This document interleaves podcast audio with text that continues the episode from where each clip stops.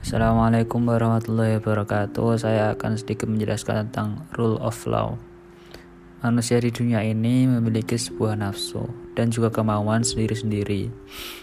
Jika kemauannya baik dan nafsunya mengarah ke hal-hal yang baik, maka aman saja. Tetapi bagaimana jika hal itu terbalik? Misalnya mengarahkan kepada hal jelek, Tentunya diperlukan sebuah tatanan pada masyarakat, entah masyarakat kecil, menengah, ataupun pejabat, yaitu sebuah hukum yang berlaku untuk segala kalangan, golongan, dan tidak membedakan kasta di dalam hukum tersebut, dalam artian semuanya terikat oleh hukum tersebut. Dan setelah suatu hukum telah dibuat, kita sebagai masyarakat yang baik wajib untuk mematuhi segala hukumnya dibuat tersebut.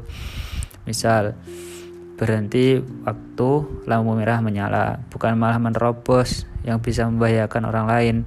Dan apabila sudah terlanjur melakukan pelanggaran, kita sebagai warga negara yang baik maka harus tanggung jawab, bukan malah mencari sebuah pelindung untuk lepas dari sanksi yang hakikatnya ia telah ciptakan sendiri.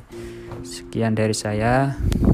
Semoga bermanfaat podcast yang saya sampaikan.